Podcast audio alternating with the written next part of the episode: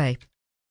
Aimee, welcome to Late Nights on Cape Talk. It is a great pleasure to have you uh, on the show with us. Uh, so, uh, well done to Kalk Bay then. Yes. Well, all the credit actually goes to the entrepreneurs and the residents of that part of Cape Town, but we're very proud to be on Forbes, yes.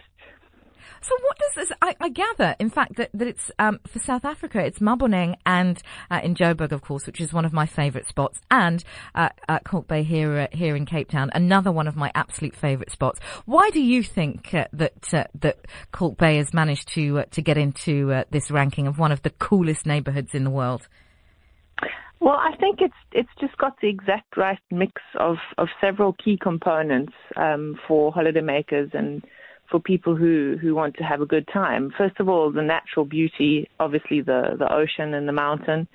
But then also you've got restaurants, which, I mean, I guess Cape Town is famous for many restaurants. But you have arts and you've got culture and you've got little curio shops and also you can just go down to the harbor and actually buy fresh fish, which has just come out of the ocean. So I think it's a very unique experience. Um, and I, I get the impression that worldwide, having spaces where you can authentically experience a community are, are getting rare. So um, that's my interpretation of why why people really enjoy being in that space. What's for you? What's uh, one of your favourite spots uh, in Kalk Bay? Oh, by far, it's going down and having fish and chips yeah. at Kalkies. It's the best, isn't it? Isn't it the absolute best? I actually do that quite frequently when I'm coming from town and I'm just really hungry and I sort of have to have a breather. I just go down there and you're right there and the seal, you know, is pops by. no, it's a really and it's authentic experience and local people um, work there and, and you can even engage with the local fishermen. So, so it's a real authentic Cape Townian experience. I think for me, my first trip to, to Kalk Bay, uh, was when I, would I'd first moved back to South Africa and I was, um, I must have been 25, 26. Uh, and, and a friend of mine said, come on, um, I'm gonna, I'm gonna take you on a day trip. And we took the train, um, from, uh, I was living in Kenilworth at the time, took the train from, from Kenilworth uh, and took the train down, down to Kalk Bay. Uh, and it just, it was breathtaking for me, having grown up in the UK and, uh, was just sort of, uh, learning about South Africa as, as the place where I'd been born, but um, exploring different parts of and, and Cape Town, obviously, and going into pulling into the the train station there at uh, at Kalk Bay and just walking along, and as you say, uh, just uh, such a different variety. I mean, very very quaint in some ways, quite reminiscent of uh, of British seaside towns actually, but then with its very own uh, South African um, style uh, and feel, and of course going to going to What's tourism like, uh, particularly in that in that neck of the woods? Has it uh, did it suffer at all during uh, during the drought? Um, uh, definitely speaking. So, so my uh, being the public representative, Kalk Bay is not my only area. I'm I'm also um, the public representative for Muizenberg and also for Fish Hoek. And speaking to to the local business owners and also the residents, they they definitely felt a knock. But I think the the big draw card is that in the times of drought and also when it was exceptionally hot, and when people can't use their pools, they you know they flock to the ocean. so mm. it was it was a it, and the tidal pools along that whole strip along that whole strip are absolutely magnificent because you know they're safe for children to use and you you can experience um, the ocean in a very safe environment. So uh, they did feel a knock, but I think in particular Kalk Bay has has just attracted um, a variety of people because it's not only uh, sport loving people who like to be in the ocean, but somebody who wants to go to the local theatre can go. Um, you've got very different shops. Mm. It's not the same.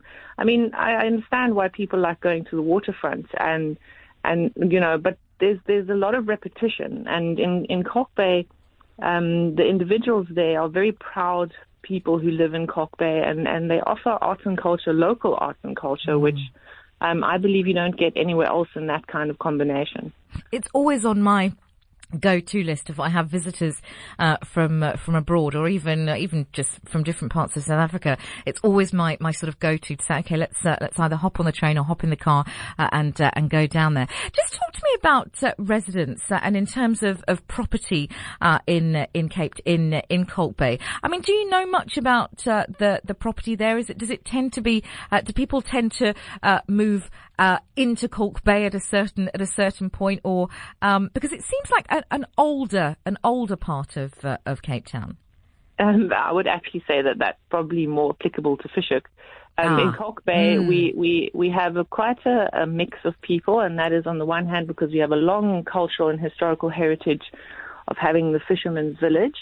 And um, so the, the, the protected harbour area, um, many local Cape Townians who, who for generations, um, you know, have been fishing and also living in Kalk Bay enjoy that space. And at the same time, you, you have the, the quirky little corners and the um, you know, in the older buildings of Kalk Bay, but there's also many, yes, like you said, um, retired people who are now uh, building and buying properties on the mountain. And and what I find really encouraging is that that those residents don't have a high electric fence and sort of hide away. They often open a B&B. And for me personally, whenever I travel, I, I would always prefer a B&B because you get a much more close up and personal experience of a country if you if you're staying in an, in a B&B than if you're staying in a hotel in the center of the town. Mm. And and there's many um, bed and breakfasts there with stunning views and, and a really personal touch. So so I think um, residents and local business owners, because a lot of the business owners also live in Kalk Bay, so it's not that they're commuting into the town to have their business. They actually are residents um, there as well, and that that creates a sense of ownership of of the space. Property values have gone up, and that's not surprising because you know Cape Town and the Western Cape, especially along the coast, many people are realizing the amazing quality of life that we have and the stunning natural environment that we're in.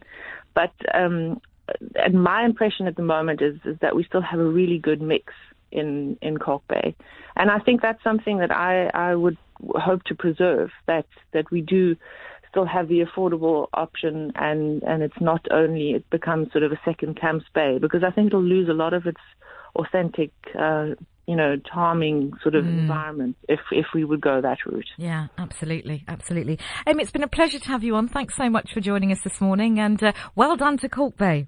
Thank you. All the best